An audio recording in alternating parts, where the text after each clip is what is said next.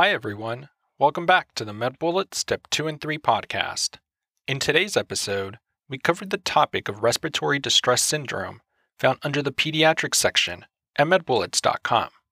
Let's begin with a clinical snapshot. An infant presents with signs of respiratory distress within minutes of birth. He was born at 28 weeks gestation to a diabetic mother. Vital signs are significant for a respiratory rate of 72 breaths per minute. Nasal flaring and intercostal retractions are noted on exam. A diffuse ground glass appearance as well as air bronchogram is noticed on radiography. Let's continue with an introduction to respiratory distress syndrome. Remember that this is the most common form of respiratory failure in preterm infants, and it results from surfactant deficiency, which causes a decrease in lung compliance and atelectasis. In terms of the epidemiology, this is observed in 65% of preterm infants born at 28 to 30 weeks of gestation. Risk factors include maternal diabetes, males are affected more often than females, and being the second born twin. Moving on to presentation. Symptoms are usually present at birth or immediately after birth, with symptoms including cyanosis, tachypnea, nasal flaring, and grunting. On exam, one may note a respiratory rate that is greater than 60 breaths per minute, hypoxemia, intercostal retractions, and expiratory grunting. In terms of further imaging, a chest x ray may demonstrate bilateral atelectasis, an air bronchogram, and a classic ground glass appearance. With regards to the differential, make sure to think about transient tachypnea of the newborn. In this case, the chest x ray will demonstrate prominent perihilar streaking in the interlobular fissures, and this is due to retained amniotic fluid. Also, think about meconium aspiration syndrome. Chest x ray in this case demonstrates coarse, irregular infiltrates and hyperexpansion. In the case of congenital pneumonia, the chest x ray is not useful. In this case, diagnosis is based on neutropenia and tracheal aspirate with a gram stain. Other potential pathologies include spontaneous pneumothorax, diaphragmatic hernia, and a cyanotic heart disease. In terms of the diagnosis, remember that this is primarily based on history, clinical presentation, and radiography. Important things to note include gestational age, maternal risk factors such as diabetes, and mode of delivery such as a cesarean section. In terms of prevention, one should monitor the lecithin to sphingomyelin ratio and phosphatidylglycerol. One should also pre-treat mothers that are at high risk of preterm birth, which is defined as 34 weeks of gestation or less, and they should be treated with corticosteroids, usually betamethasone. In terms of treatment, medical management includes intubation, CPAP, and mechanical ventilation, which is indicated to maintain adequate oxygenation. Another option is surfactant replacement. This is indicated to increase lung compliance and reduce atelectasis. It has also been shown to decrease mortality. Another option is supportive care. Remember that most patients remain hospitalized in the NICU for several days to weeks. Complications related to respiratory distress syndrome include a persistent PDA, bronchopulmonary dysplasia, retinopathy of prematurity secondary to oxygen supplementation, intraventricular hemorrhage, and necrotizing enterocolitis. And lastly, with regards to prognosis, remember that this ranges widely depending on the degree of prematurity and lung development, and immediate intensive care is critical for survival in the diagnosed case. Now that we've discussed the major points relating to respiratory distress syndrome, let's walk through some questions to apply what we've learned and get a sense of how the topic might be tested. For the first question, consider the following clinical scenario. A newborn female is evaluated five minutes after birth. She was born at 27 weeks gestation to a 32 year old primigravid via vaginal delivery. The pregnancy was complicated by spontaneous rupture of membranes and preterm labor. The patient's mother was administered betamethasone and magnesium sulfate upon rupture of membranes, and the amniotic fluid was clear. Upon delivery, the patient initially appeared well and had strong respiratory effort. At one minute of life, the patient's APGAR score was 7, and her respiratory effort had diminished to a weak cry. The patient's birth weight is 976 grams, or 2 pounds and 2 ounces. Her temperature is 98.7 degrees Fahrenheit, or 37.1 degrees Celsius. Blood pressure is 56 over 39. Pulse is 137 beats per minute, and respirations are 68 breaths per minute. On physical exam, the patient has nasal flaring and grunting with intercostal retractions. Breath sounds are decreased bilaterally, and she is centrally cyanotic. A chest radiograph is obtained, which demonstrates low lung volumes, diffuse ground glass opacities, and air bronchograms. Which of the following is the best next step in management? And the answer choices are Choice 1 Endotracheal intubation and mechanical ventilation. Choice 2 Supplemental oxygen via nasal cannula and inhaled nitric oxide. Choice 3 Positive pressure ventilation and surfactant administration. Choice 4 Supplemental oxygen via nasal cannula and intravenous antibiotics. Or choice 5 Supplemental oxygen via nasal cannula and surfactant administration.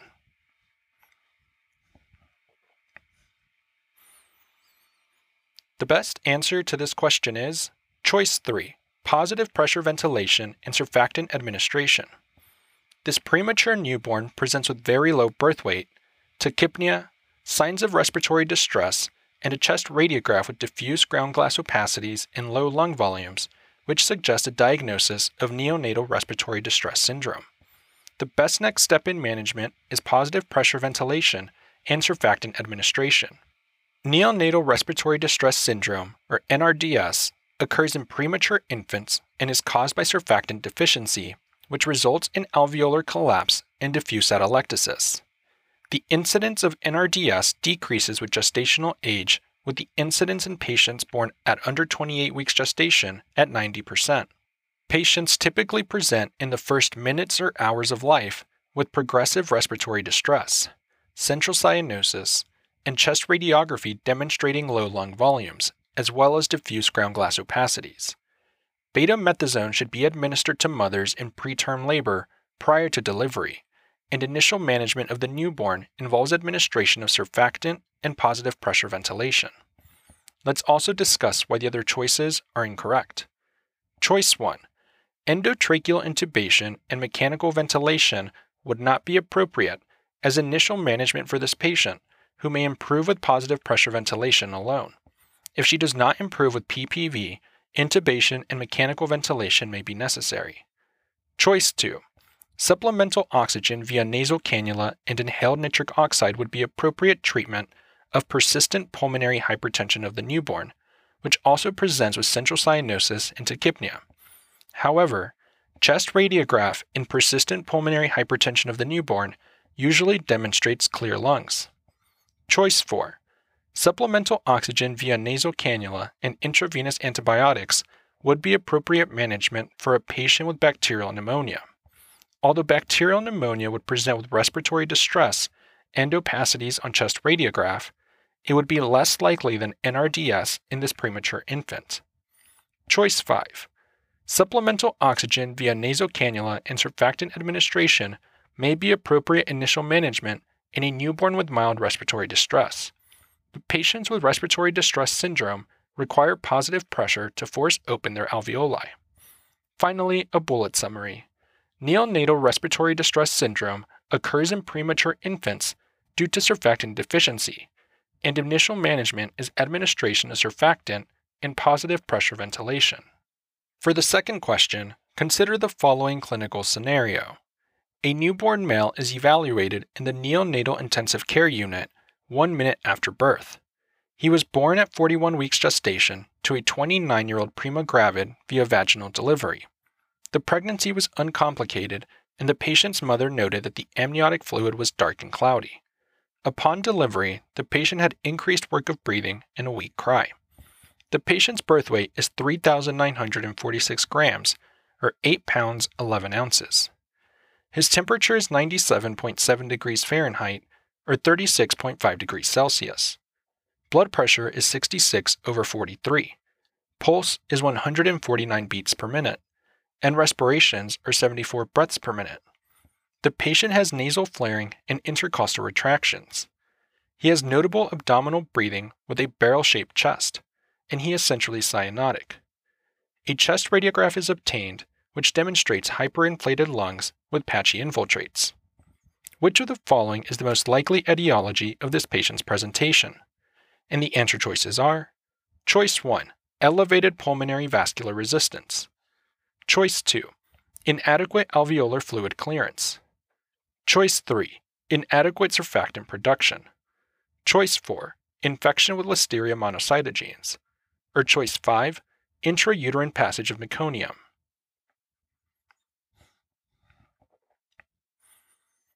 The best answer to this question is choice 5 Intrauterine passage of meconium.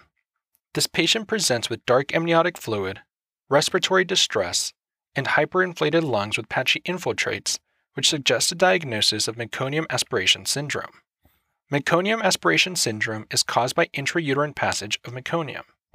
Meconium aspiration syndrome, or MAS, presents in infants born in meconium stained amniotic fluid.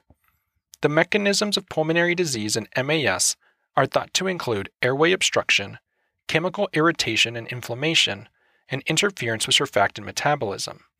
Patients typically present with the history of meconium stained amniotic fluid, marked respiratory distress, and chest radiography demonstrating patchy infiltrates alternating with areas of expansion, hyperinflation, and flattening of the diaphragm. Management of MAS is supportive and involves maintaining adequate oxygenation, ventilation, and blood pressure. Let's also discuss why the other choices are incorrect. Choice 1 Elevated pulmonary vascular resistance describes persistent pulmonary hypertension, or PPHN, which can cause neonatal respiratory distress. However, chest radiograph in PPHN is usually clear, and PPHN would not explain the abnormal appearance of this patient's amniotic fluid. Choice 2 Inadequate alveolar fluid clearance underlies the pathophysiology of transient tachypnea of the newborn, a common cause of respiratory distress in the newborn period. However, TTN is considered a diagnosis of exclusion, and meconium aspiration syndrome would be more likely in this patient presenting with signs of meconium stained amniotic fluid. Choice 3 Inadequate surfactant production characterizes neonatal respiratory distress syndrome, or NRDS but a finding of hyperinflation on chest radiography virtually rules out a diagnosis of NRDS. NRDS typically presents on chest radiograph with low lung volumes and diffuse ground glass opacities. Choice 4. Infection with Listeria monocytogenes can cause darkening of the amniotic fluid, but it would be unlikely in a mother without any symptoms of fever, chills, or malaise. Finally, a bullet summary. Meconium aspiration syndrome presents in infants born in meconium stained amniotic fluid. It causes severe respiratory distress, and chest radiography demonstrates patchy opacities and hyperinflation of the lungs. For the third question, consider the following clinical scenario. A newborn male is evaluated 30 minutes after birth.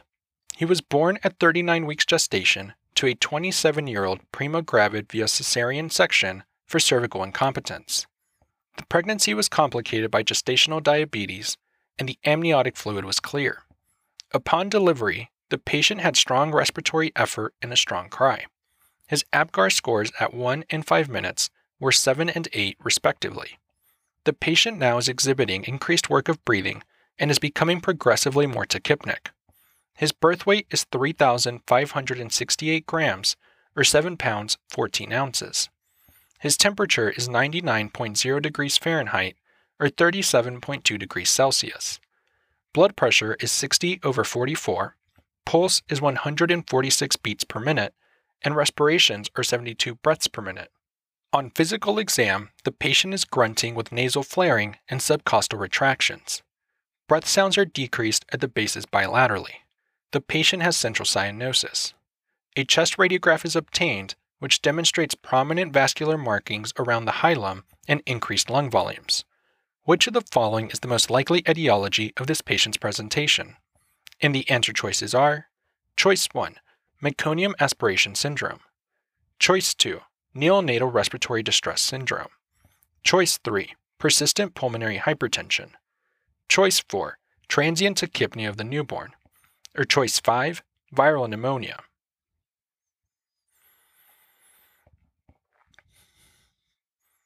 The best answer to this question is choice 4, transient tachypnea of the newborn. This newborn is presenting with increased work of breathing and progressive tachypnea in the first hour of life, which is consistent with the diagnosis of transient tachypnea of the newborn. Transient tachypnea of the newborn, or TTN, presents with respiratory distress and marked tachypnea within two hours of delivery. TTN is caused by delayed resorption and clearance of alveolar fluid, which results in mild pulmonary edema.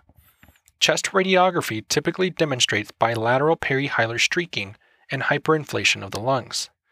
TTN is benign and usually resolves by day two of life, and management is supportive. Let's also discuss why the other choices are incorrect.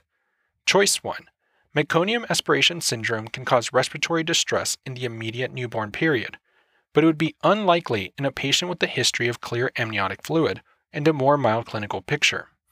Choice 2 Neonatal respiratory distress syndrome is a disease of prematurity and does not occur in infants born at term. The chest radiograph in NRDS is also more likely to demonstrate low lung volumes. Choice 3. Persistent pulmonary hypertension is a cause of respiratory distress in the newborn period, but chest radiograph typically shows clear lungs. Choice 5. Viral pneumonia is extremely uncommon in the immediate newborn period. Bacterial pneumonia is more common, but usually presents with signs of infection in the mother, which are not present in this case. Finally, a bullet summary. Transient tachypnea of the newborn presents with worsening tachypnea within two hours of delivery, and it is caused by pulmonary edema resulting from inadequate clearance of alveolar fluid. That's all for this review about respiratory distress syndrome. We hope that was helpful. This is the MedBullets Step 2 and 3 podcast, a daily audio review session for MedBullets, the free learning and collaboration community for medical student education. As a reminder, you can follow along with these podcast episodes by reviewing the topics directly on medbullets.com. You can listen to these episodes on the MedBullets website or phone app while reading through the topic. If the MedBullets podcast has been valuable to you, we'd be thrilled if you consider leaving us a five star rating and writing us a review on Apple Podcasts. It will help us spread the word and increase our discoverability tremendously. Thanks for tuning in We'll see you all tomorrow, right here, on the MedBullets Step 2 and 3 podcast.